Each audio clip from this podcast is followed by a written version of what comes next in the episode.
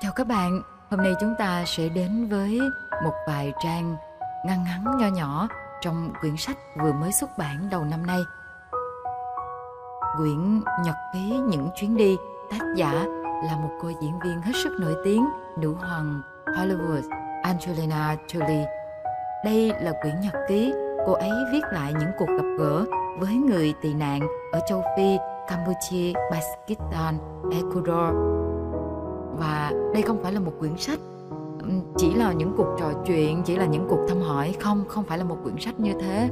Nó là một quyển sách gần như tái diễn lại rất là nhiều cái cảm xúc rất là nhiều nước mắt của cô ấy và cả những lúc muốn khóc nhưng không thể khóc được. Nhưng mà khi về khách sạn nằm một mình thì nước mắt lại lăn dài. À, ở đó cô ấy nghe rất nhiều tin tức về những cuộc chiến tranh. Cô ấy cũng tới một đại sứ quán nhìn thấy cả những vết đạn còn ở trên cánh cửa sổ. Để giới thiệu rõ ràng hơn về quyển sách này, à, chúng ta sẽ đến với lời tâm sự của dịch giả Hoàng Anh Kapi. Tôi nhận dịch cuốn sách này vì tìm thấy được nhiều điểm tương đồng của mình với tác giả, một người phụ nữ sống đủ đầy và an toàn ở thành phố hiện đại. Tò mò về thế giới ngoài kia và những khổ đau của con người – có lẽ bạn cũng như vậy khi bạn cầm cuốn sách này lên, phải không?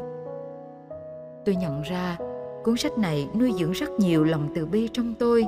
Tôi khóc thương cho những con người xa lạ ở những nơi xa xôi như Sierra Leone, Pakistan, Ecuador và tôi cũng khóc thương cho chính dân tộc mình đã phải trải qua biết bao trận chiến.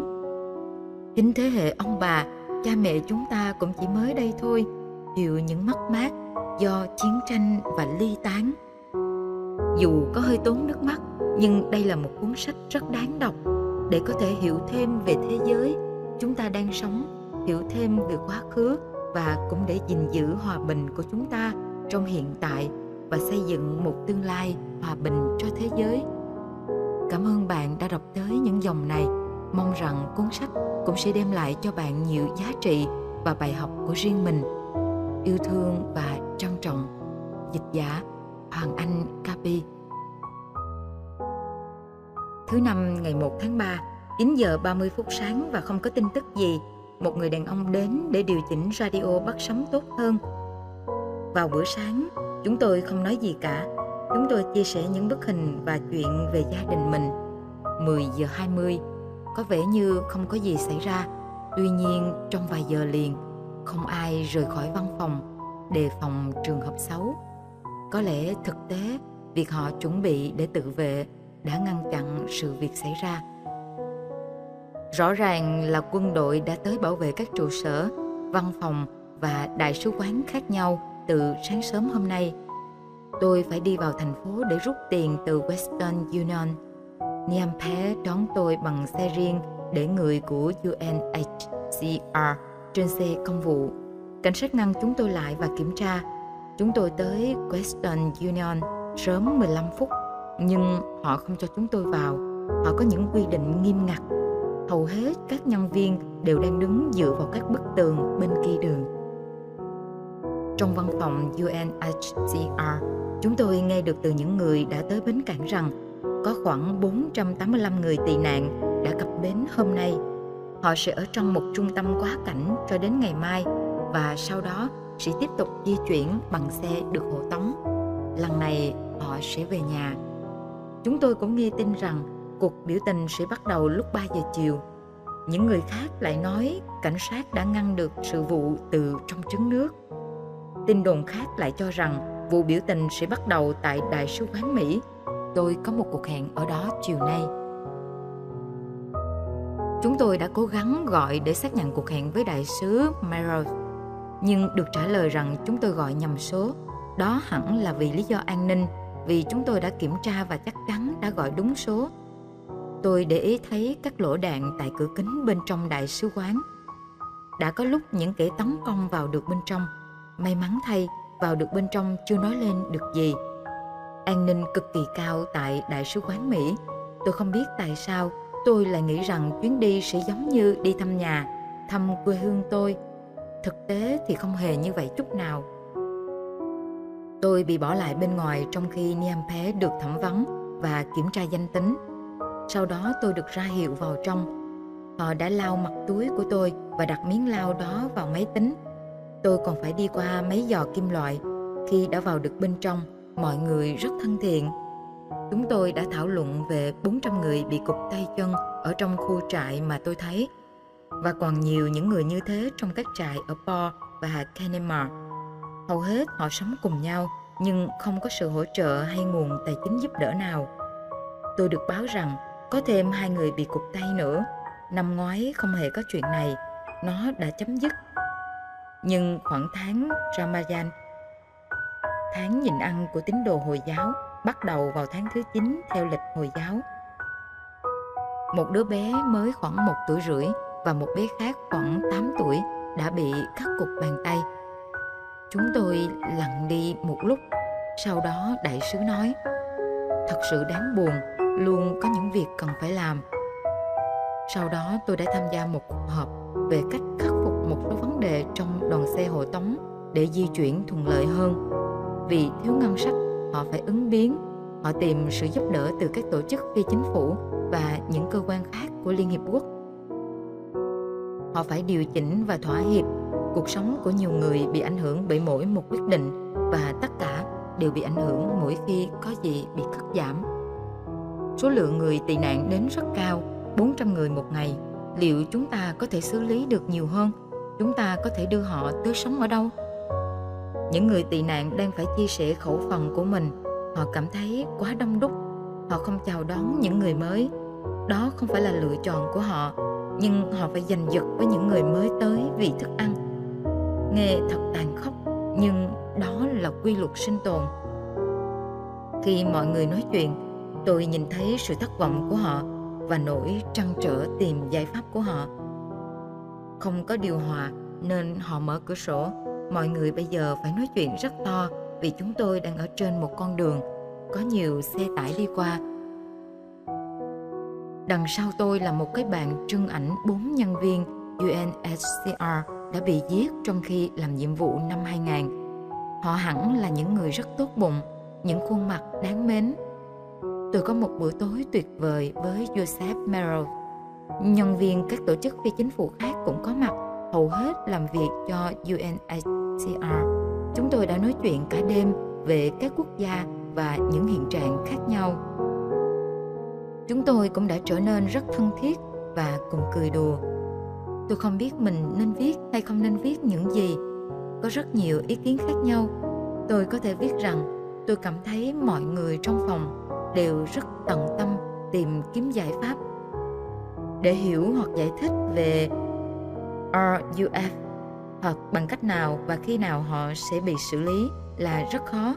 Mọi người có vẻ đều đồng ý rằng họ không tin tưởng rằng RUF đã thực sự tạo được một hành lang an toàn từ Sunia đến Sierra Leone qua lãnh thổ của họ.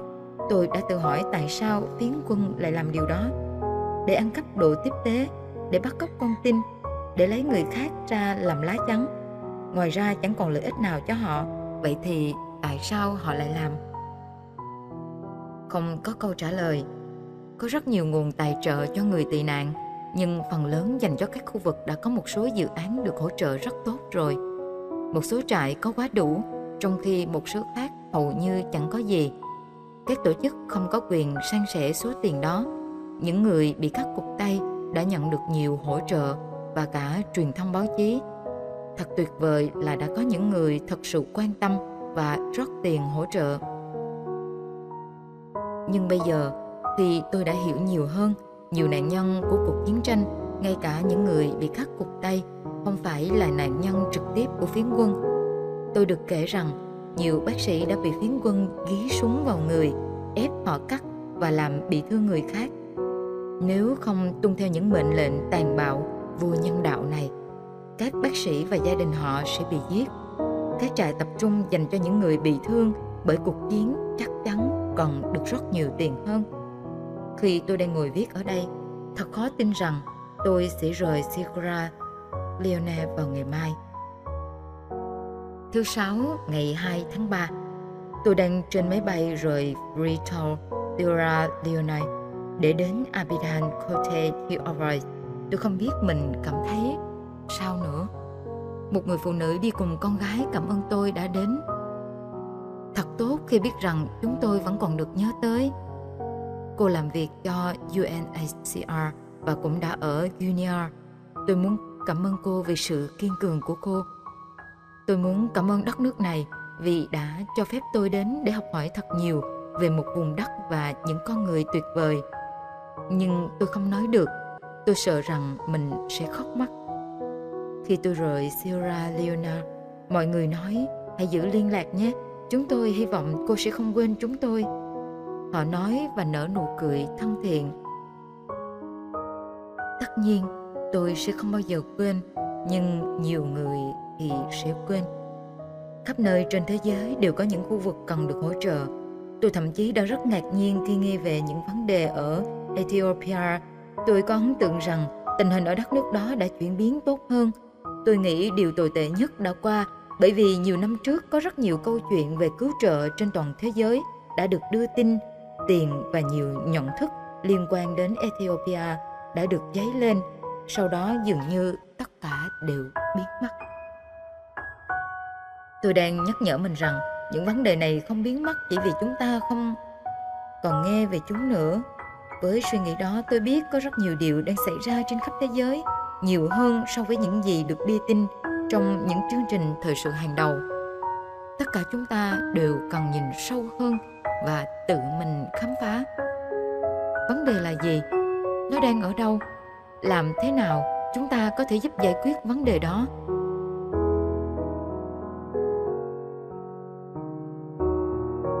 Khi chúng tôi xuống máy bay, thì công nói với chúng tôi rằng có một vụ nổ ở Conakry, thủ đô của Guinea. Đó là một tai nạn hay một vụ tấn công, chúng tôi không biết. Nhiều người trên máy bay vừa đến từ Conakry, đó là nơi máy bay khởi hành sáng nay. Họ đã được cảnh báo rằng có thể sẽ có một cuộc tấn công. Đột nhiên tất cả chúng tôi, những người vừa nói chuyện, vừa vui mừng vì đã đến nơi an toàn giờ ngồi thừa ra trong im lặng chúng tôi rời máy bay rất chậm tôi đang chờ an ninh kiểm tra hộ chiếu nhiều người đang dùng điện thoại di động tôi không hiểu họ nói gì vì họ dùng tiếng pháp nhưng tôi nhận thấy rõ ràng sự lo lắng sâu sắc của họ. Cuối cùng, tôi được cho biết một phần của kho đạn dược quân đội đã bị nổ. Hình như không có ai bị thương. Đó là chuyện của vài giờ sau và tôi đang ngồi một mình. Tôi cảm thấy mệt mỏi. Tôi không biết là do ăn phải đồ thiêu hay do tôi phiền muộn. Dù tối nay tôi ở trong một khách sạn, nhưng tôi vẫn không thể gọi điện cho người nhà. Tôi để lại một tin nhắn và bật khóc tôi rất lo lắng về mọi điều mình đã thấy. Và tôi nhận ra rằng, nếu tôi sợ như vậy, thì không hiểu những người phụ nữ dũng cảm kia đã xoay sở như thế nào khi họ buộc phải bỏ chạy khỏi nhà vì chiến tranh. Nhiều người trong số họ còn nhiều năm rồi không được gặp lại chồng hoặc con. Tôi không thể ngừng nghĩ về tất cả những khuôn mặt ấy. Tôi còn đang nhớ về cậu bé xinh xắn bị tổn thương cột sống nghiêm trọng cậu sẽ không bao giờ bước đi được nữa. Tôi đang nghỉ trong một khách sạn, còn cậu vẫn đang nằm trong xó nhà bụi bặm đó. Tôi chưa bao giờ khóc khi ở Sierra Leone. Với tất cả những gì đã chứng kiến, tôi chưa từng khóc. Nhưng tối nay, tôi dường như không thể kìm nổi. Ngày mai tôi sẽ thấy những gương mặt mới. Ngày mai tôi cần phải làm nhiều thêm nữa. Tôi không muốn viết nữa. Tôi cảm thấy